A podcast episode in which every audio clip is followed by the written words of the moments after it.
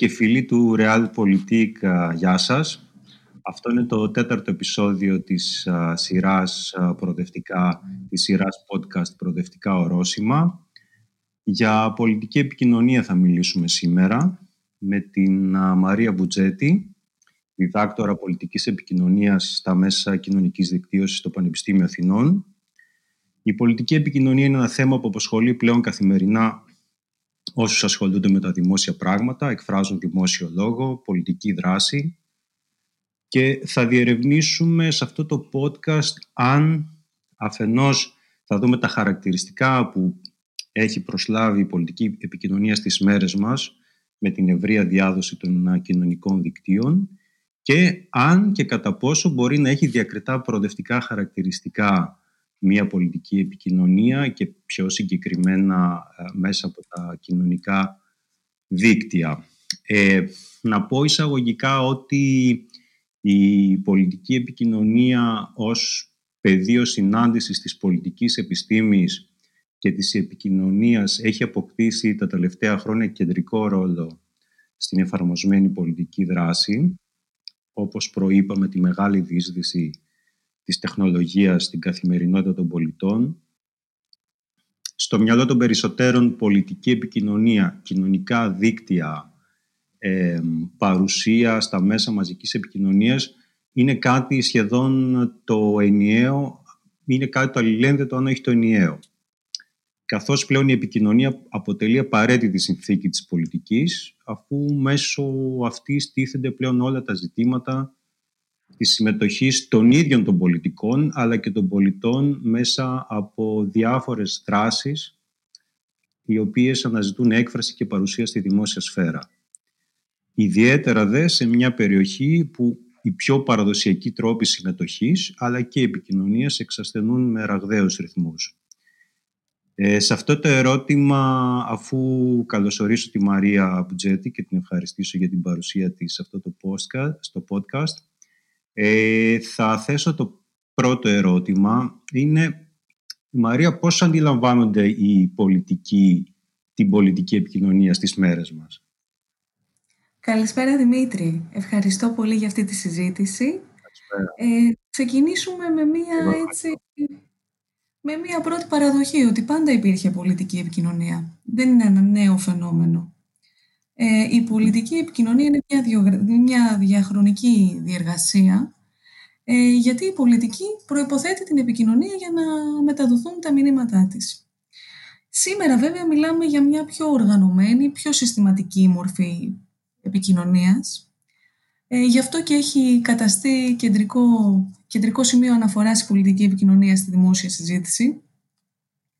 Ε, υπάρχει μια παραδοξότητα που ακολουθεί την επικοινωνία στη δημόσια συζήτηση ε, και ειδικά στη χώρα μας όπως παρακολουθούμε τα πράγματα.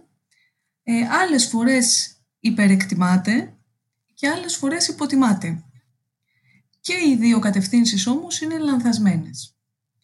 Ε, όταν ε, υπερεκτιμάται, αποκτά διαστάσεις υπερφυσικές, παρουσιάζεται ως εργαλείο δόλιο, σκοτεινό. Οι επικοινωνιολόγοι είναι σχεδόν υποχθόνοι που πλάθουν φανταχτερά τεχνάσματα, παραπλανώντας την κοινή γνώμη. Απέναντί τους βέβαια σε αυτές τις περιπτώσεις στέκονται οι φιλαλήθεις πολιτικοί που θέλουν να τα αποδομήσουν και να οδηγήσουν προς την αλήθεια τους πολίτες. Ε, υπάρχει και το φαινόμενο, όταν υπερεκτιμάται, ε, να γίνεται επίκληση στην επικοινωνία ως πανάκια όλων των επιμέρους λειτουργικών αδυναμιών. Δηλαδή, ό,τι δεν κάνουμε σε πολιτικές θέσεις θα τα λύσουμε μέσω της επικοινωνίας. Και υπάρχει και το εντελώς αντίθετο φαινόμενο να υποτιμάται η επικοινωνία, δηλαδή να αντιμετωπίζεται με ρασιτεχνισμό. Ε, υπάρχει μια πεποίθηση ότι δεν προϋποθέτει ιδιαίτερες δεξιότητες, δεν είναι επιστήμη. Καθένας με στοιχειώδη αίσθηση του περιβάλλοντος μπορεί να έχει άποψη και να τη φέρει σε πέρας κτλ. κτλ. Όλα αυτά είναι μια, κατά την άποψή μου, τελείως λάθος προσέγγιση όσον αφορά στην επικοινωνία και στον τρόπο που πρέπει να διεξάγεται στην πολιτική ζωή είναι μια διαδικασία άρρηκτα συνειφασμένη με το περιεχόμενο. Για την ακρίβεια είναι η ευκαιρία της ε, βέλτιστης παρουσίασής του. Η πολιτική λοιπόν, όπως η πολιτική προϋποθέτει επικοινωνία, Έτσι και η πιστική επικοινωνία προϋποθέτει ουσία. Είναι μία σχέση αμφίπλευρη. Ε, η πολιτική επικοινωνία χωρίς ουσία είναι ένα μπαλόνι που πολύ γρήγορα σκάει. Ε, αφετέρου, ε, όταν ε, λείπει μια καλή επικοινωνία, ακόμα και ένα ειλικρινές περιεχόμενο κινδυνεύει να λοξοδρομήσει, να ατονίσει, να χαθεί στην υπερπληθώρα της διακινούμενης πληροφορίας που σήμερα και λόγω διαδικτύου είναι ένα φαινόμενο που ευνοείται. Συνεπώς, κατά την άποψή μου αυτό που πρέπει να σκεφτόμαστε όταν μιλάμε για πολιτική επικοινωνία είναι ότι είναι μια στρατηγική που προϋποθέτει συνέπεια, δεν είναι μια διεργασία στιγμιαία, δεν είναι μια ευρηματική ατάκα, δεν είναι μια καλή ιδέα όπως πολύ συχνά με ρωτάνε «Έχεις μια καλή ιδέα» Δεν είναι αυτό το πράγμα. Είναι κάτι, δεν είναι κάτι διαφορετικό να βρούμε προχωρημένα εικαστικά, να κάνουμε μια καινοτομία. Δεν είναι αυτό. Είναι μια συνεπής στρατηγική που διαμορφώνεται με συνέπεια στο χρόνο, προϋποθέτει μηνύματα στέρεα, συμπαγή, ε, μόνο έτσι τα μηνύματα εκλαμβάνονται ως αληθή. Ε, και εκπέμπει ο πολιτικός εκφραστής αυτοπεποίθηση δίχως να φυταλαντεύεται. Συνεπώς, η πολιτική επικοινωνία για να είναι επιτυχής προϋποθέτει να οικοδομηθεί ένα ολοκληρωμένο αφήγημα. Ε, και για το λόγο αυτό νομίζω ότι πρέπει να ξαναδούμε ε, την πολιτική επικοινωνία μέσα από την αντίληψη που εκπέμπεται. Ε, γιατί όπως είπα η πολιτική επικοινωνία σχετίζεται με την ουσία συνεπώς πρέπει να δούμε ε, τι αντίληψη εκφράζει ο, ο πολιτικός εκφραστής ε, και, να, και να την εκπέμψουμε και μέσα από την αισθητική της. Ναι, αυτό που μου λες τώρα μου δίνει μία έτσι πάσα να σε ρωτήσω αν ε, οι σύγχρονοι πολιτικοί αν έχουν αντιληφθεί τη σημασία για να περάσουμε λίγο στα κοινωνικά δίκτυα τα οποία πλέον έχουν γίνει θα έλεγα ο βασικός εκφραστής στις μέρες μας της πολιτικής επικοινωνίας, αν κάνω λάθος θα με διορθωσεις Ε, οι πολιτικοί σύγχρονοι έχουν αντιληφθεί τη σημασία που έχουν αποκτήσει τα κοινωνικά δίκτυα ως ε, πεδίο έκφρασης της πολιτικής επικοινωνίας ή την αντιμετωπίζουν μονοδιάστατα, ας πούμε, ως μια απλή διάδοση των δράσεών τους. Μια, σαν ένα προσωπικό γραφείο τύπου το οποίο γίνεται με πιο εύκολο τρόπο. Τι πιστεύεις; Ναι, Κοίταξε, Δημήτρη, αυτό έχει σχέση και με τις παλιές ριζωμένες αντιλήψεις. Δηλαδή υπάρχουν πολιτικοί εκφραστές που δεν έχουν αντιληφθεί, βρίσκονται, μάλλον φέρουν κάποια κατάλοιπα μιας εδραιωμένη κουλτούρας του παρελθόντος. Ε, παλιά, ας μην ξεχνάμε ότι παλιά ο πολιτικός εκφραστής περιβαλλόταν με το μανδύα της αυθεντίας, ήταν τοποθετημένο σε ένα βάθρο, σε ένα μπαλκόνι, από το οποίο αφιψηλού διέδιδε τα πολιτικά του μηνύματα, έτσι. Τα social media mm και άλλαξαν αυτό το πεδίο. Ανέτρεψαν την κατεστημένη από τα πάνω προς τα κάτω κατεύθυνση της πολιτικής επικοινωνίας. Οι νέες δομές επικοινωνίας που δημιουργήθηκαν επικεντρώνονται στην εμπλοκή των χρηστών. Είναι χρηστοκεντρικές, όπως λέμε user-focused. Οι πολίτες έχουν το αίτημα ενός πιο ενεργού ρόλου πλέον μέσα από αυτά τα μέσα. Συνεπώς, ε, Μάλλον θέλω να προσθέσω ότι υπάρχει και το αίσθημα ότι οι πολίτες απέχουν ένα κλικ πια από τους πολιτικούς, γεγονός που τους δημιουργεί ένα αίσθημα για πρώτη φορά στα χρονικά ισοτιμίας, μια συνθήκη ισοτιμίας. Είμαστε φίλοι, Πολύ σημαντικό αυτό. Είμαστε φίλοι μέσα στο δίκτυο, άρα ε, είσαι προσιτός, μπορώ να σε πλησιάσω και αυτό είναι για πρώτη φορά συμβαίνει στον τρόπο που διεξάγεται η επικοινωνία μεταξύ πολιτών και πολιτικών εκφραστών. Σε κάθε Αυτή η αμεσότητα είναι ένα, είναι ένα είναι υπέρ του, του, πολιτικού, του πολιτικού εκφραστή ή του πολιτικού του ίδιου ή μπορεί να είναι ένα ρίσκο πιστεύεις; Μπορεί να είναι, έχει ένα ρίσκο αυτή η αμεσότητα; Μπορεί να είναι ένα μεγάλο ρίσκο. Ε, κοίταξε, δεν μπορούν ναι. οι πολιτικοί εκφραστές να το αποφύγουν.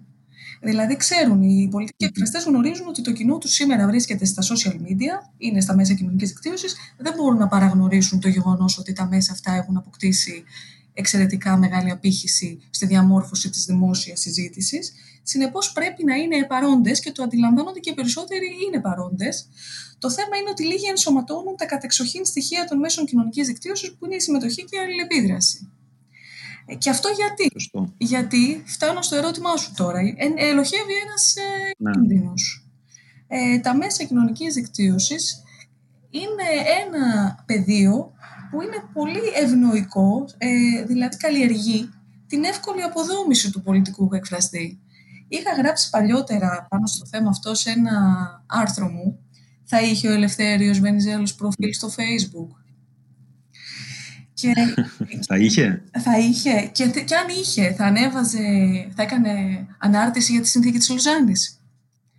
Δηλαδή πράγματα που τα βλέπουμε σήμερα ιστορικά και χρονικά με μία απόσταση και τα βλέπουμε με ένα δέος κάποιους πολιτικούς εκφραστές που έγραψαν ιστορία, δεν γνωρίζουμε αν στο σημερινό περιβάλλον που ευνοεί την εύκολη κριτική αποδόμηση ε, και αυτό έχει να κάνει με πάρα πολλές παραμέτρους. Διότι όπως θα πούμε, είχα, είχα σκοπό να το θίξουμε αυτό το θέμα ε, όσον αφορά στην ενδυνάμωση του δημοκρατικού ρόλου των μέσων κοινωνικής δικτύωσης στην πολιτική συμμετοχή. Ε, έχει να κάνει με το γεγονός ότι είναι ένα περιβάλλον όπου οι χρήστες μπορούν ε, να συμμετέχουν εύκολα, πολλές φορές ανώνυμα, χωρίς να αναλαμβάνουν την ευθύνη των λόγων τους. Ε, και αυτό είναι ένα περιβάλλον που μπορώ να πω καμιά φορά μπορεί και να αδικεί έναν πολιτικό Οπότε ναι. και αντιλαμβάνομαι ότι και ο πολιτικός εκφραστής πρέπει να πατήσει με μια σχετική προσοχή και ισορροπία, ούτως ώστε ούτε να απαξιώσει την, ε, τον ρόλο των μέσων κοινωνικής δικτύωσης, ε, αλλά να καλλιεργήσει και μια άλλη κουλτούρα ε, συμμετοχής. Συνεπώς, εδώ πέρα το ερώτημα είναι ε, αξιοποιούν οι πολιτικοί εκφραστές τις εφαρμογές και τις δυνατότητες που τους δίνουν τα μέσα κοινωνικής δικτύωσης για αλληλεπίδραση πραγματική; Ναι, τις αξιοποιούν κάποιοι, όχι όλοι. Ε, το θέμα όμως, αν, για, για να μιλήσουμε για το αν τα αξιοποιούν, θα πρέπει να δούμε την πρώτερη πολιτική κουλτούρα που έχει ο καθένας. Δηλαδή, αν κάποιος έχει ε, την φιλοσοφία της πρόοδου, θα την εκπέμψει πιστεύω και στα social media και θα θελήσει να έχει μια αλληλεπίδραση από το κοινό του και να αισθανθεί ε, την τάση της κοινής γνώμης. Είναι ένα ωραίο περιβάλλον τα μέσα κοινωνικής δικτύωσης για να, ε, για να αποκτάς, να, μάλλον για να αντανακλάτε ε, στους πολιτικούς εκφραστές το κλίμα. Το κλίμα. Αλλά κατά την άποψή μου ε, δεν, ε, δεν, είναι μια παράμετρος η οποία ναι είναι σημαντική στην πολιτική ζωή, αλλά δεν πρέπει να τους δίνουμε την υπεραξία. Δηλαδή δεν τελειώνει η πολιτική δράση και συμμετοχή στα social media και αυτό θα το συζητήσουμε στην πορεία. Σαφώς. Ε, εδώ με την ευκαιρία της αναφοράς που έκανες σε κάποιους α, προοδευτικούς, έτσι, μια πιο προοδευτική προσέγγιση, Ήθελα να σε ρωτήσω, υπάρχει, θεωρείς ότι υπάρχει διαφορά μεταξύ προοδευτική, είναι διαφορετική η χρήση που κάνουν οι προοδευτικοί πολιτικοί στα social media σε σχέση ας πούμε με τους συντηρητικούς πολιτικούς; Κοίταξε, ναι, βέβαια είναι, βέβαια είναι. Επιπροσθέτως θα έλεγα, θεωρείται πιο όρθη η χρήση που κάνουν οι προοδευτικοί πολιτικοί με την έννοια που το είπες πριν σε σχέση με τους συντηρητικούς; Μπορούμε να πούμε κάτι τέτοιο; Κοίταξε, αυτό πάλι έχει να κάνει με την ε, προδιάθεση κάποιου και την πρώτερη κουλτούρα του, όπως είπαμε. Δηλαδή, ε, η πολιτική επικοινωνία και γενικά κάθε μορφή επικοινωνίας συνοδεύεται από αισθητική. Για μένα ένα κομμάτι λοιπόν που έχει να κάνει, που είναι πανταχού παρόν, ακόμα και στα μέσα κοινωνικής δικτύωσης, ακόμα όμως και σε μια δημόσια παρουσία σε έναν ε, ε, φυσικό χώρο είναι η εκπαιδευόμενη αισθητική. Για μένα λοιπόν ε, το θέμα είναι αν κάποιος είναι προοδευτικός στα social media θα εκπέμπει και την ε, αισθητική της πρόοδου. Δηλαδή, ε, ο λόγος. Ο λόγος είναι κεντρικό, κεντρικό στοιχείο. Είναι μάλλον ένα από τα κεντρικά στοιχεία των social media, αν και η αξία του αρχίζει και ατονεί και τα social media δίνουν πια έμφαση περισσότερο στην εικόνα. Και αυτό είναι μια κρίση, κατά την άποψή μου, του, του λόγου. Είναι μεγάλο θέμα αυτό. Ε, αλλά ο λόγος ε... είναι το κύριο στοιχείο της πολιτικής ε, συζήτησης. Φέρει αισθητική, δεν περιορίζεται λοιπόν στην καλλιέπεια. Ε, και το αν κάποιος ε, εκφράζει πραγματικά την πρόοδο μέσα και στα social media ε, θα εκπέμπεται από έναν λόγο που δεν θα περικλεί την εμπάθεια, τον στόμφο της υπερβολής, τις αμετροεπείς κορώνες, που είναι στοιχεία κατεξοχήν που συναντάμε σήμερα στα social media. Ε, και για το λόγο αυτό θεωρώ ότι και, και βέβαια ένας προοδευτικός πολιτικός ε, θα ενδιαφέρεται για τη διαβούλευση, για τη συζήτηση, για ε, την αλληλεπίδραση με τους πολίτες. Συνεπώς θα αξιοποιεί και όλες τις δυνατότητες που υπάρχουν ε, στα social media για κάτι τέτοιο. Αλλά το σημαντικότερο για μένα, αυτό που διαχωρίζει έναν προοδευτικό πολιτικό ε, από ένα συντηρητικό ακόμα και στα μέσα κοινωνικής δικτύωσης και όχι μόνο στα μέσα κοινωνικής δικτύωσης, είναι η αισθητική της πρόοδου, η οποία συνοψίζοντας περικλείεται σε διάφορα στοιχεία όπως είναι η στάθμιση, η νυφαλαιότητα, η εξωστρεφή στέαση για τη διάθεση κατανόησης των πραγμάτων και αυτό έχει να κάνει και με τις δυνατότητες συμμετοχής που δίνουμε στους ακροατές μας. Ε, ανοιχτές διαδικασίες και τα social media είναι ένα πεδίο ανοιχτών διαδικασιών. Ε, η πρωτοπορία, με ποιους τρόπους μπορούμε καινούριους να επικοινωνήσουμε συνέχεια αναδύονται τέτοιες ε, δεξιότητες. Βλέπουμε πολιτικούς να κάνουν ε, συζητήσεις, διαβουλεύσεις ε, κτλ. κτλ. Όμως αυτό ναι είναι χρήσιμο, ναι είναι θεμητό, ε, αλλά δεν πρέπει να μας επαναπάβει ότι η πολιτική ζωή και δράση τελειώνει σε social media όπως προείπαμε. Μια και είμαστε στην, στην επικαιρότητα είναι το θέμα των Αμερικανικών προεδρικών εκλογών. Ε, μπορούμε να πούμε ότι βλέπουμε μία διαφορά με βάση αυτά που είπες πριν, το διαχωρισμό, μία διαφορά στον, στο λόγο που εκπέμπει ο, ο υποψήφιος των Δημοκρατικών, ο Τζο Μπάιντεν, σε σχέση με το ρόλο και τη χρήση που κάνει ο Ντόναλτ Τραμπ, ο απερχόμενος πρόεδρος, όπως όλα δείχνουν. Σαφώς. Ε, ε νομίζω ότι προ, προχθές, αν κατάλαβα καλά, το Twitter ε, του, του έκοψε κάποια tweets. Που εκεί είναι ένα ζήτημα βέβαια που θα το δούμε μετά αυτό. Ε, αν μπορείς επιγραμματικά να μας πεις μία-δύο βασικές έτσι, διαφορές στο, στο πολιτικό, στη χρήση που έκανε ο, η καμπάνια του Biden ε, και στη χρήση που έκανε η καμπάνια του Donald Trump. Θα ξεκινήσω με κάτι που διάβασα από τον Sanders εχθές. Δεν είναι μία αναμέτρηση μεταξύ Biden και Trump, είναι μία αναμέτρηση μεταξύ Trump και Δημοκρατίας.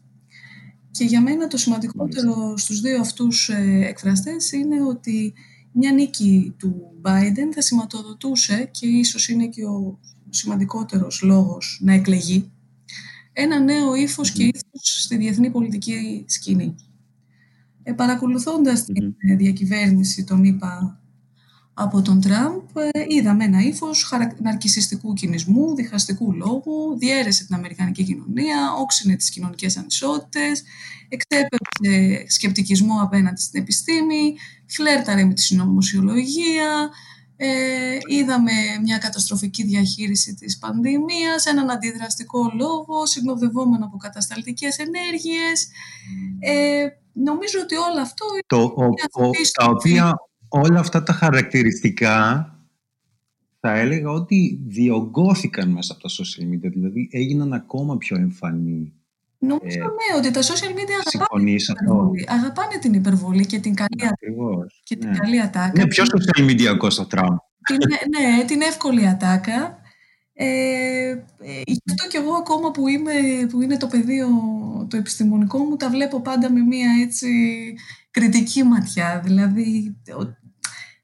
Ε, να πω ένας, ένας πολιτικός, πολύ σοβαρός, θεσμικός, προοδευτικός, δύσκολα θα παρεκτραπεί ας πούμε στα social media θα το τερματίσει που λέμε πλέον στη λαϊκή γλώσσα. Ενώ ένας λίγο πιο έτσι αντισυμβατικός να το πούμε ευγενικά υποψήφιος, ίσως θα κάνει μία χρήση στο social media πιο υπερβολική, με δεδομένο ότι τα social media εμπολή στρέφονται από την υπερβολή και άρα μπορεί κάπως να του δώσει κάποια, κάποια πλεονεκτήματα τα οποία βέβαια μετά εάν ξεπεράσει κάποια όρια ας πούμε των fake news θα το δούμε πάλι στη συνέχεια και μετά έρχεται μετά το ίδιο το δίκτυο και του λέει κοίταξε να δεις αυτό δεν μπορείς να το πεις διότι είναι εμφανώς ας πούμε ψευδές ή είναι ας πούμε προκλητικό ή παρακινεί σε πράξεις βίας κτλ.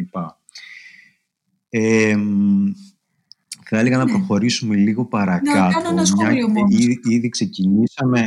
Ναι, ναι, βέβαια, βέβαια. Να κάνω ένα σχόλιο ότι ναι, κοίταξε, όντως ε, αγαπούν την ατάκα, αγαπούν το εντυπωσιακό, αγαπούν το έντονο, το άγριο, το βίαιο, ακόμα και το βίαιο λόγο. Ε, τα social media. Ε, Η ρητορική μίσους. Οδηγούν στην πόλωση, ναι, υπάρχουν όλα αυτά τα στοιχεία. Ε, νομίζω όμως ότι κάποιος αν θέλει να έχει μια μακροχρόνια παρουσία στην πολιτική ζωή και μια αξιοπιστία, ε, γρήγορα καταλαβαίνει ότι ναι, αυτά είναι πυροτεχνήματα, είναι μπαλόνια όπως είπαμε πριν που σκάνε, ότι αυτά τα στοιχεία θα έχουν μικρή επιρροή, γρήγορα ξεφουσκώνουν και συνήθως βλέπουμε ότι όσοι τα χρησιμοποιούν έτσι στο τέλος αποσύρονται. Ε, κουράζει, υπάρχει μια κόπωση. Τελικά ο, ο πολύ έντονος λόγος δημιουργεί πολλές φορές πολύ μεγάλες προσδοκίες. Και όταν αυτές οι προσδοκίες ε, διαψεύδονται, δημιουργείται μια κόπωση. Και γενικά είμαστε σε μια ναι. κατάσταση κόπωσης στην πολιτική ζωή. Δηλαδή, είχα γράψει κάτι παλιότερα ε, πώς μπορεί κάποιος σήμερα, πολιτικό ή πολιτική επικοινωνιολόγοι είμαστε εμείς, κάνουμε καμπάνιες. Ε, ένα κεντρικό πράγμα που πρέπει να κάνει κανείς σε μια καμπάνια είναι να βρει ένα κεντρικό μήνυμα. Πάντα λέμε ένα κεντρικό μήνυμα, να είναι ομπρέλα της καμπάνιας. Ε, λοιπόν, ε, και mm-hmm. με ποιες λέξεις μπορείς να κλείσεις, με δύο-τρεις λέξεις μπορείς να κλείσεις τα νοήματα της εποχής. Είναι μεγάλη πρόκληση αυτή. Για ξέρεις γιατί; Γιατί mm-hmm. φτάσαμε σε σημείο οι λέξεις να μην έχουν την βαρύτητα που είχαν. Διέρχονται κρίσεις οι λέξεις. Έχω γράψει γι' αυτό πολλά πράγματα στο παρελθόν. Αλλά είναι ένα φαινόμενο. Νομίζω έχεις γράψει και ένα βιβλίο γι' αυτό. Μπράβο, ναι. Ε, τι έχουν πάθει οι λέξεις. Ε, νομίζω λοιπόν ότι όλο αυτό το κλίμα ε, αμφισβήτησης των λέξεων και των ιδεών φυσικά που μεταφέρουν οι λέξεις ε, έχει τροφοδοτηθεί σε πολύ μεγάλο βαθμό από τη φλιαρία του διαδικτύου και από τα social media. Εδώ τώρα θα περάσουμε σε ναι, ζητήματα ας πούμε, πολύ σε ζητήματα που, που απασχολούν πλέον πάρα πολύ κόσμο που είναι αφενός τα fake news και μέχρι πριν λίγο καιρό λέγαμε πόσο σημαντικό είναι να κατέχει κανείς την πληροφορία ενώντας την αληθινή πληροφορία, την πραγματική πληροφορία. Τώρα πλέον πάμε σε ένα άλλο επίπεδο όπου αποκτά ξαφνικά πάρα πολύ δύναμη η ψεύτικη Έχουμε δει και στις προηγούμενες προεδρικές εκλογές, τον είπα, μια και αναφερθήκαμε, υπήρξαν καταγγελίες και υπάρχει έρευνα, ολόκληρη έρευνα πούμε, που διεξάγεται στην Αμερική για το αν και κατά πόσο fake news κατά τη διάρκεια της προηγούμενης προεκλογικής περίοδου του 2016 επηρέασαν το εκλογικό αποτέλεσμα. Ξέρουμε ότι υπάρχουν ολόκληρες μονάδες όπου εργάζονται μυστικά και κρυφά πάρα πολλοί ας πούμε, άνθρωποι που ξέρουν να χειρίζονται καλά τα, τα social media, hackers κλπ. οι οποίοι δημιουργούν καμπάνιες, ολόκληρες καμπάνιες με ψεύτικη πληροφορία. Και εδώ σε αυτό το σημείο μου, μου τίθεται το εξής ερώτημα. Ε, μήπως τελικά μέσα από όλη αυτή την, την, αυτή την, τον ωκεανό πληροφορίας που δημιουργείται μέσα από τα social media όπου κανείς πια δεν ξέρει ακριβώς τι είναι αληθινό και τι είναι ψεύτικο. Βέβαια, έχει προχωρήσει αρκετά εδώ σε αυτό και τα περισσότερα sites βάζουν ένα τέτοιο έλεγχο. Δηλαδή έχουν ανθρώπους που δουλεύουν και προσπαθούν να ελέγχουν, να διασταυρώνουν τι, ποια πληροφορία είναι αληθινή και ποια δεν είναι, ποιο νέο είναι αληθινό και ποιο δεν είναι. Αλλά θέλω να πω ότι είναι πολλοί κόσμος που σε αυτή τη φάση λέει μήπως είναι πιο σημαντικό να ενημερώνεται ή να επιστρέψει κανείς στα παραδοσιακά μέσα ενημέρωσης, τα οποία όμως από ό,τι καταλαβαίνω, πλέον θεωρούνται, θεωρείται νομοτελειακά αναπόφευκτο ότι τα παραδοσιακά μέσα ενημέρωσης δεν μπορούν να συνεχίσουν να επιτελούν τον ίδιο ρόλο που είχαν πριν στην ενημέρωση των πολιτών. Άλλοι δεν προεξοφλούν ότι σε λίγα χρόνια δεν θα υπάρχουν πια. Ε, τι πιστεύεις εσύ αυτό, είναι νομοτελειακό το τέλος των παραδοσιακών μέσων ενημέρωσης, στα οποία δούλευαν δημοσιογράφοι, επαγγελματίες, διασταύρωναν την είδηση μία και δύο και τρεις φορές και άρα είχε ένα εχέγγυο ότι η, η, η είδηση που μεταδίδεται είναι από επαγγελματίες της ενημέρωσης η οποία έχει διασταυρωθεί. Ε, όμως πλέον ο περισσότερος κόσμος δεν θέλει να ενημερώνεται τα συστημικά μέσα από τα θεσμικά ας πούμε μέσα ενημέρωσης γιατί τα θεωρεί ότι καθοδηγούμενα σε μεγάλο δεν είναι υπάρχει, και αυτή, υπάρχει και αυτή η πεποίθηση σε μεγάλο μέρος ναι. Πιστεύεις ότι είμαστε κοντά στο τέλος των παραδοσιακών μέσων ενημέρωσης ή μπορούν στο πλαίσιο αυτό που προανέφερα της, α, της ανάγκης για μια πιο σίγουρη και μια πιο διασταυρωμένη πληροφορία να, να επανέλθουν και να ανακτήσουν το σημαντικό ρόλο που είχαν ε, κατά το παρελθόν. Ναι, ε, σίγουρα διέρχονται κρίση τα παραδοσιακά μέσα. Δεν μπορούμε όμως να μιλήσουμε εύκολα, κατά την άποψή μου, για παρακμή. Δηλαδή δεν μπορούμε αυτά να πούμε ότι τελείωσαν. Είναι μια συζήτηση που στο πεδίο της επικοινωνίας εξελίσσεται, Δημήτρη, πολύ έντονα τα τελευταία χρόνια. Ε, παρο... Είναι χρόνια εγώ την παρακολουθώ αυτή τη συζήτηση, από τότε που ήμουν φοιτήτρια ακόμα. Τι θα γίνει το παραδοσιακά μέσα. Ωστόσο δεν έχει οδηγήσει ακόμα στο οριστικό τέλος τους και αυτό κάτι σημαίνει. Κοίταξε, το διαδίκτυο αναμφίβολα έχει καταστεί κομβικό εργαλείο για την ενημέρωσή μας. Ε, γεγονός όμως που οφείλεται σε μεγάλο βαθμό, θα βάλω τώρα μια άλλη παράμετρο, ε, πέραν του ότι είπες πολύ ωραία ότι θεωρούνται αναξιόπιστα γιατί μπορεί ένα μέρος της κοινής γνώμης να τα θεωρεί καθοδηγούμενα τα παραδοσιακά μέσα και για να τα βλέπει με μια δυσπιστία. Πολύ ωραία το έθεσες. Ε, ένα άλλο γεγονός που οδηγεί τον αναγνώστη, το κοινό στα, στο διαδίκτυο είναι η ταχύτητα της ροής της πληροφόρησης. Πολύ σημαντικό Ε, οι ειδήσεις ενημερώνονται από λεπτό σε λεπτό Άρα ένας εύκολος τρόπος να είμαι σε εγρήγορση, να ξέρω πού βρίσκονται τα πράγματα, το οποίο δεν μπορούν να πετύχουν τα παραδοσιακά μέσα σε τόσο μεγάλο βαθμό, ειδικά τα έντυπα. Ε, ωστόσο, κατά κάποιον τρόπο είναι παράδοξο ότι τα παραδοσιακά μέσα διατηρούν την έγκλη τους σε μεγάλο βαθμό, που σχετίζεται και με την αξιοπιστία και την εγκυρότητα που έθεσες όντως. Είναι μια είδηση ελεγμένη, θεωρείται ελεγμένη, κατά πόσο είναι... είναι όλα αυτά είναι σχετικά, ποτέ δεν μπορείς να μιλήσεις με απολυτότητα. Ε, δεν είναι μετρήσιμα μεγέθη αυτά. Ε, όμως είναι και κάτι άλλο σημαντικό που είναι ένα πολύ πιο σημαντικό στοιχείο νομίζω που τα κάνει τα παραδοσιακά μέσα να κρατούν την έγκλη τους. Είναι το αίσθημα ενός κοινού τόπου ε, δηλαδή το ίδιο είδαμε, το ίδιο πράγμα συζητάμε και αυτό το αίσθημα παρότι έχει κατακαιρματιστεί από το, από το διαδίκτυο, σκέψου στο διαδίκτυο έχει ο καθένας μία μοναδική εμπειρία, στα social media έχει ακόμα πιο μοναδική, δηλαδή αυτό που βλέπω εγώ στη ροή της ε, ενημέρωσης δεν το βλέπει κανείς άλλος χρήστη στον κόσμο. Η εικόνα που έχω εγώ μπροστά μου είναι η μοναδική όταν μπαίνω στο facebook. Ε, οπότε γενικά υπάρχει ένας καταγερματισμός στο τι πληροφόρηση λαμβάνω τόσο στο διαδίκτυο όπου μπορώ εύκολα να μεταβαίνω από τη μία σελίδα στην άλλη, να ανοίγω καρτέλες, να κλείνω, ε, να διαβάζω αποσπασματικά ε, και στα social media ακόμα περισσότερο αυτό κατακαιρματίζεται. Όμως βλέπω με ενδιαφέρον ότι οι άνθρωποι έχουν ανάγκη τον κοινό τόπο. Δηλαδή είναι αυτό που τους κρατάει και τους ε, διατηρεί κοινότητα ότι υπάρχουν κοινά ζητήματα που μας αφορούν. Και αυτό το πράγμα το υπηρετούν πολύ περισσότερο τα παραδοσιακά μέσα σε σχέση με τα ηλεκτρονικά. Ε, όσοι ναι.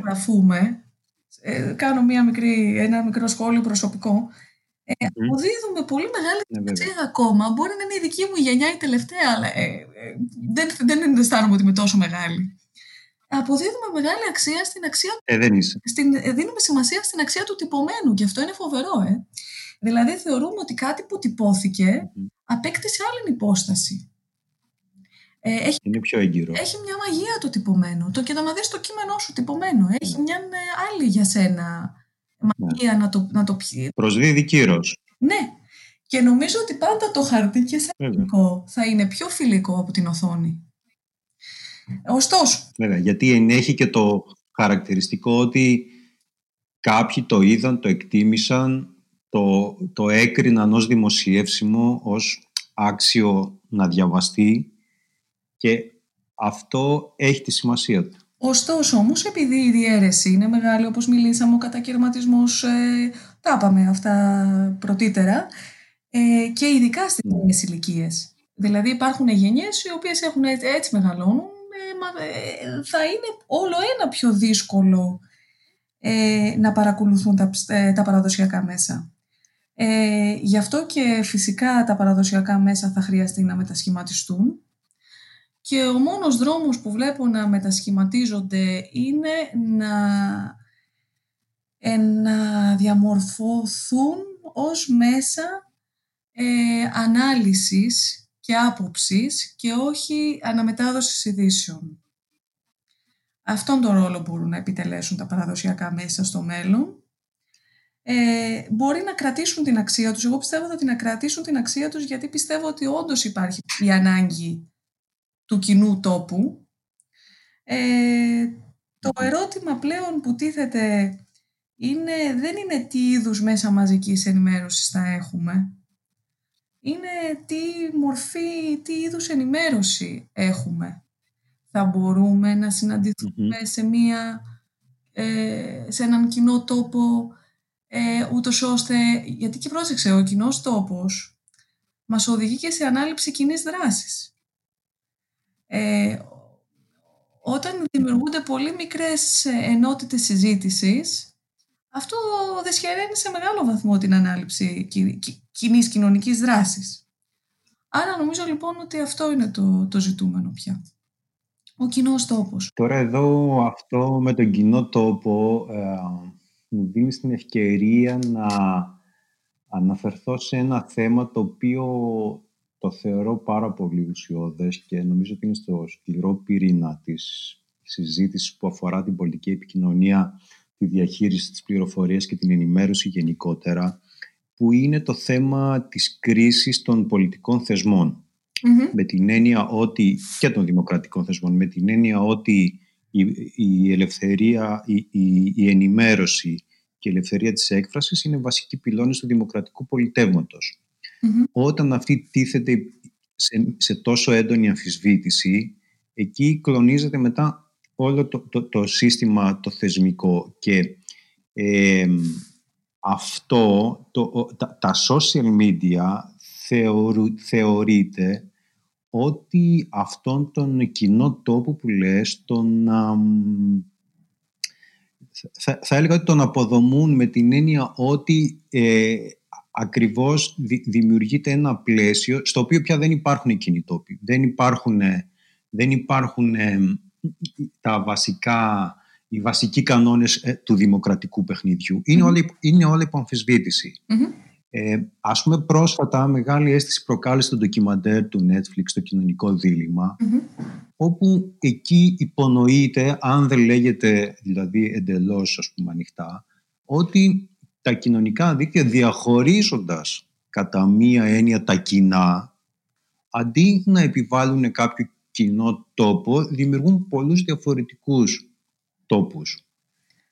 Ναι. Αυτή η κατηγοριοποίηση θεωρείται ότι φέρνει μία ευνοεί το διχαστικό ευνοεί διχαστικές πρακτικές, το βλέπουμε πάλι, θα αναφερθώ στις εκλογές τις Αμερικάνικες, πόσο πολύ μέσα από το social media πια δημιουργούνται ας πούμε δύο αντίπαλα ρεύματα τα οποία είναι σε μια κατάσταση που είναι ας πούμε σε μια προεμφυλιακή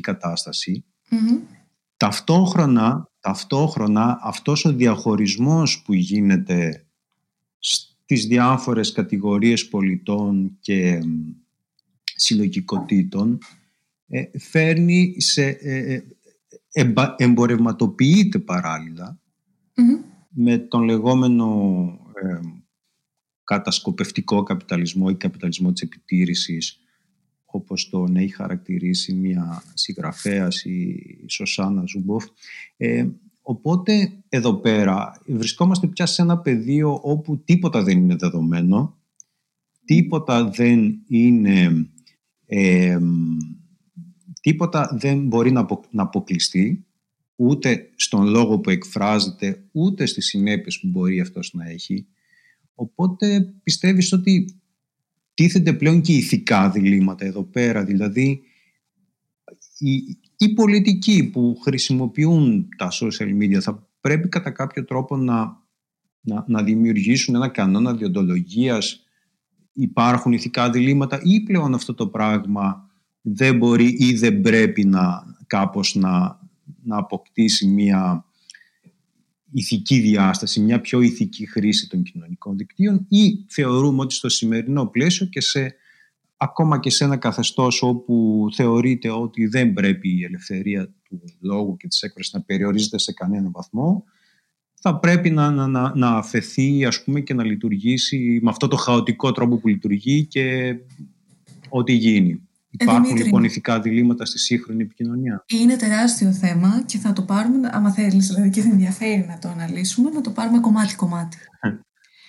λοιπόν, Ωραία, πάμε. Ε, είναι, είναι ένα μεγάλο, γιγάντιο θέμα αυτό. Έχουν γραφτεί αναλύσεις επί αναλύσεων ε, και δεν έχει και μία απάντηση. Πρέπει να δούμε όμως όλες τις πτυχές για να, γιατί τελικά όλα αυτά τα μέσα θεωρώ ότι πάλι προϋποθέτουν από τον κάθε χρήστη ατομικά να έχει μια κριτική ματιά.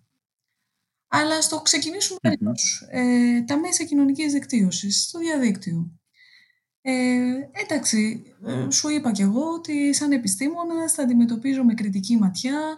Ε, νομίζω ότι όταν, είσαι, όταν αγαπάς αληθινά έναν τομέα πρέπει να έχεις μια κριτική ματιά, αλλά δεν πρέπει να τα δαιμονοποιούμε από την άλλη. Δηλαδή, ότι, και να μην πάμε στην αντίθετη σκοπιά.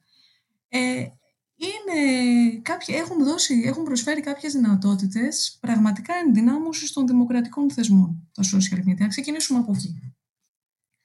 Έχει, έχουν χαρακτηριστικά, ενισχύουν την πολυφωνία, την πολυσυλλεκτικότητα, ε, είναι οικονομικά μέσα, είναι πολύ σημαντικό αυτό. Μπορεί ο καθένας να έχει πρόσβαση ε, καθίσταται ο καθένας πομπός, μπορεί ο καθένας να είναι από εμάς δυνάμει δημοσιογράφου. Αυτά είναι πρωτοφανή θέματα στη ροή της πληροφόρησης και στην ιστορία της πληροφορίας. Δεν πρέπει να τα απαξιώσουμε. Είναι μέσα χωρίς φίλτρα. Δηλαδή παρακάμπτουν αυτό που λέμε εμείς στην επικοινωνία τους παραδοσιακούς θυρωρούς των μέσων. Θυρωρούς λέμε τους δημοσιογράφους, τους εκδότες, μια ελίτ τέλος πάντων που μπορεί να ήλεγχε την πληροφόρηση στο παρελθόν. Άρα λοιπόν ε, η μονόδρομη επικοινωνία αντικαταστάθηκε από ένα νέο μοντέλο. Ε, ο κάθε πολίτης μπορεί να δημοσιεύσει με χαμηλό κόστος, να απευθύνει ένα μήνυμα που να φτάσει σε πολύ περισσότερους, ακόμα και όμως και πολιτικοί δρόντες οι οποίοι μπορεί να αποκλείονται από τα παραδοσιακά μέσα γιατί δεν πληρούν ακριβώς τις προϋποθέσεις που εκείνα θέτουν ε, είτε για καλό είτε για κακό. Δεν υπάρχουν πάντα εύκολες απαντήσεις σε αυτό. Έχουν εκεί στα social media τη δυνατότητα να εκπέμψουν τα μηνύματά τους. Αυτό καταρχήν δεν μπορεί να το δει κανείς αρνητικά. Ε, δηλαδή όπως λέει ο, ο δάσκαλός μου ε, με τον οποίο συνεργάστηκα παλιότερα ο Λευτέρης Κουσούλης και θα κάνω μια αναφορά τώρα πρέπει να έχουν ελευθερία οι εχθροί της ελευθερίας. Είναι ένα θέμα.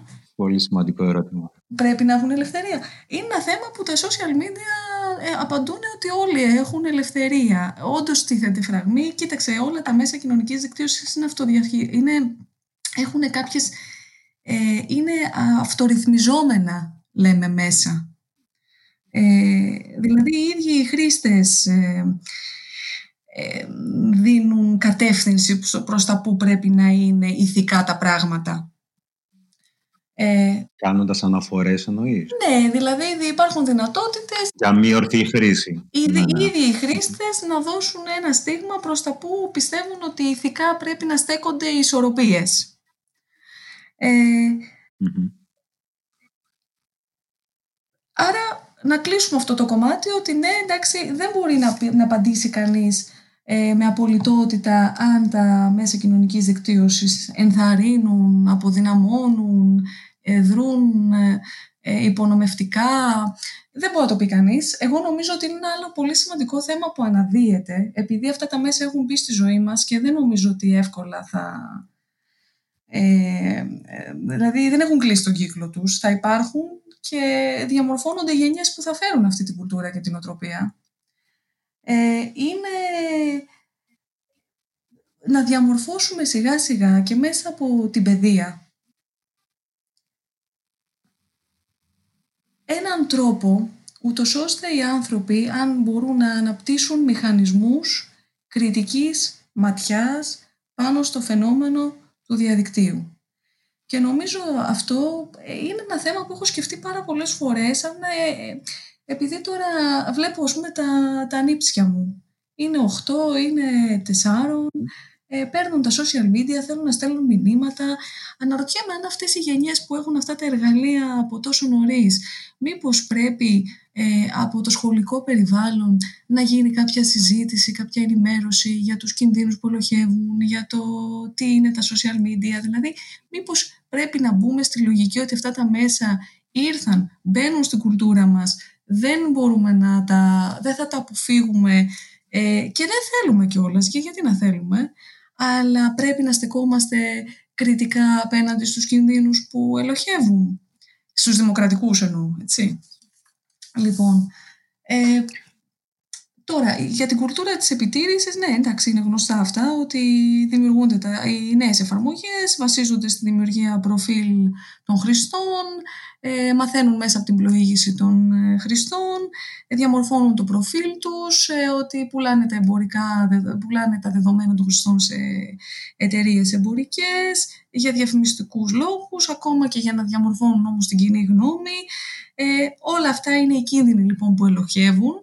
Γι' αυτό και δίνω τόσο πολύ μεγάλη έμφαση στο ότι πρέπει ε, να αναπτύξουμε ε, περισσότερο την κριτική δεξιότητα των ανθρώπων παρά να δαιμονοποιήσουμε τα μέσα αυτά. Ναι, τώρα με αυτό που έλεγες μου, μου ήρθε... Ναι, ναι, πες, πες. Για πες, πες, πες. Ναι, λέω, μου ήρθε στο μυαλό παλιότερα υπήρχε μια, κάτι που λεγόταν netiquette, που ήταν η, κάτι σαν ένας κανόνας, σαν ένας κώδικας διοντολογίας της χρήσης του ίντερνετ. Ναι. Πριν κάποια χρόνια. αυτό έχει ξεχαστεί σχεδόν πια. Κανείς δεν ασχολείται με αυτό.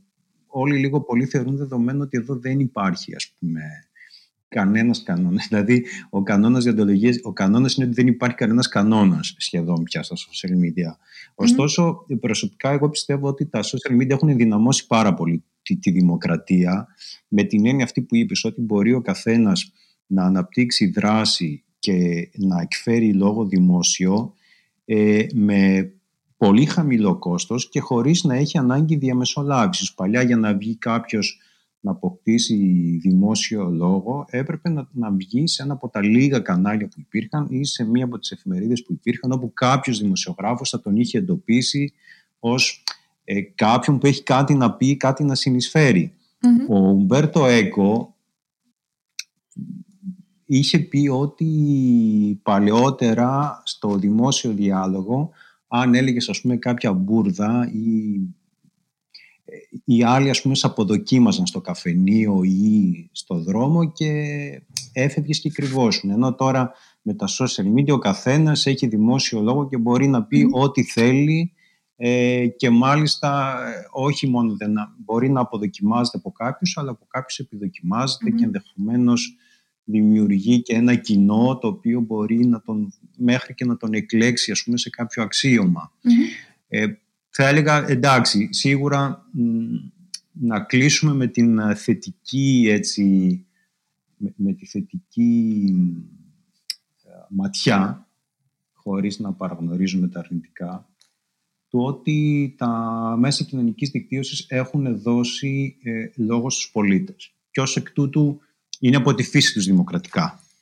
Ναι, ναι, ναι. Τώρα βέβαια όπως ξέρουμε η δημοκρατία έχει είναι ένα σύστημα το οποίο έχει κάποια, ε, κάποιους κανόνες. Άρα λοιπόν μέσα από κάποιους κανόνες ή γραπτούς ή άγραφους θα μπορούσαν και τα, και τα κοινωνικά δίκτυα να βρουν ας πούμε μια, μια ρύθμιση ώστε να εξασφαλίζεται ε, και η, η, ας πούμε, η αξιοπιστία αυτών που λέγονται Κοίταξε. αλλά και να μην, να μην δημιουργούνται ζητήματα ας πούμε διχαστικού λόγου και ρητορικής μίσους ε, τα οποία εξάλλου κάποια από αυτά αποτελούν και ποινικά αδικήματα οπότε έτσι κι αλλιώς ρυθμίζονται με έναν άλλο τρόπο. Κοίταξε, θα λέγαμε ε, κλείνοντας ότι εσύ πώς βλέπεις το μέλλον των κοινωνικών δικτύων που θα συνεχίσουν να συμβάλλουν στο, στον δημοκρατικό διάλογο, στο πολιτικό παιχνίδι ή έχουν φτάσει σε ένα σημείο που πια ε, θα αρχίσουν να φθήνουν ως προς αυτό το κομμάτι με την έννοια ότι πολλοί πια μπορεί να τα θεωρούν αναξιόπιστα; Ε, ναι, Δημήτρη, δεν, υπάρχουν, δεν υπάρχει μία απάντηση. Ναι, είναι, υπάρχουν, ελοχεύουν κίνδυνοι. Ε, δεν μίλησα πριν για το δημοκρατικό χαρακτήρα των μέσων κοινωνικής δικτύωσης. Φυσικά και ελοχεύουν κίνδυνοι.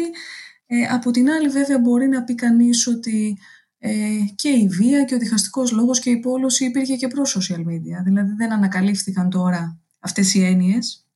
Βέβαια. Ε, πιστεύω ότι θα συνεχίσει. Δηλαδή είναι πιο εύκολη η διάδοσή τους. Ναι, ναι, ναι, φυσικά και είναι πιο εύκολη. Βέβαια, σε άλλες εποχές ήταν άλλος ο τρόπος της διάδοσης. Ε, οι κοινωνίες πάντα βρίσκονται σε κάθε εποχή με καινούργιες προκλήσεις αντιμέτωπες.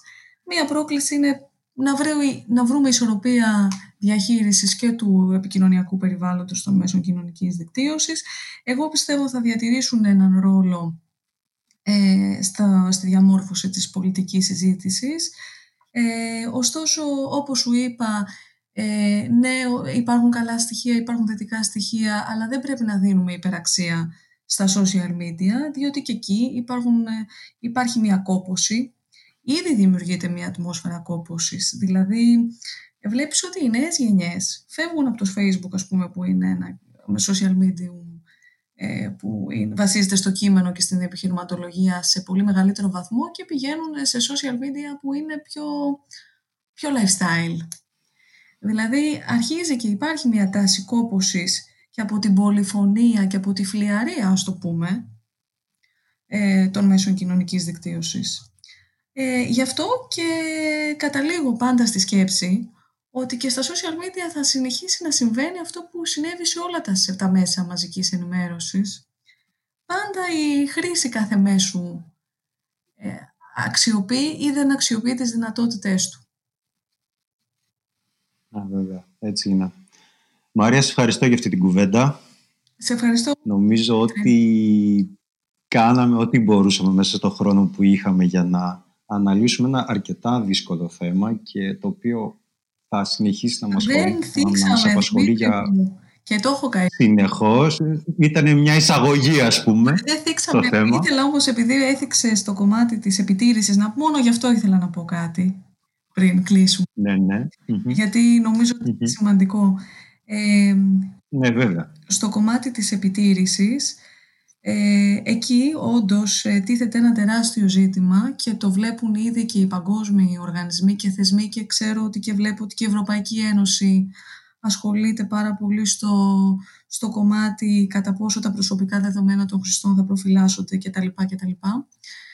Ε, νομίζω ότι αυτό είναι, είναι εφαρμογές και δυνατότητες που δημιουργούνται τώρα στα social media για να εξατομικεύσουν, όπως λέμε, την πληροφόρηση όσοι ασχολούμαστε με το κομμάτι. Ε, αυτή η εξατομίκευση, ανάλογα με τη χρήση της, μπορεί να έχει θετικά στοιχεία, δηλαδή να βοηθάει έναν χρήστη να εντοπίσει ένα ενδιαφέρον και να ενημερώνεται με τρόπο παραγωγικό. Το λέω πολύ συμπυκνωμένα. Μπορεί να έχει και το αρνητικό στοιχείο να κατακαιρματίζει, όπως είπαμε, το δημόσιο λόγο και τη συζήτηση και φυσικά να εξυπηρετεί άλλα συμφέροντα. Οπότε και σε αυτή την περίπτωση ε, όλη αυτή η δημιουργία πληροφοριών γύρω από τον χρήστη και γύρω από το προφίλ του έχει και αυτή τις ε, διτές όψεις της. Αυτό ήθελα να, να επισημάνω. Ναι, ναι. Μαρία, σε ευχαριστώ. Σε έχουμε καλή δύναμη. Το θέμα καραντίνα και social media δεν προλάβαμε να το δείξουμε. Τώρα θα, το δούμε σε κάποιο επόμενο Θα έχουμε την ευκαιρία αφού θα το βιώσουμε να το αναλύσουμε. Ε, εσύ που είσαι ειδική και ερευνήτρια στο θέμα θα το ερευνήσεις τώρα και στο τέλος της καραντίνας αυτής θα τα ξαναπούμε. Α, είναι μια Μαρία Μπουτζέτης, σε ευχαριστώ. Έγινε, έγινε σε φιλό. Γεια, γεια, γεια. Να είστε καλά, γεια.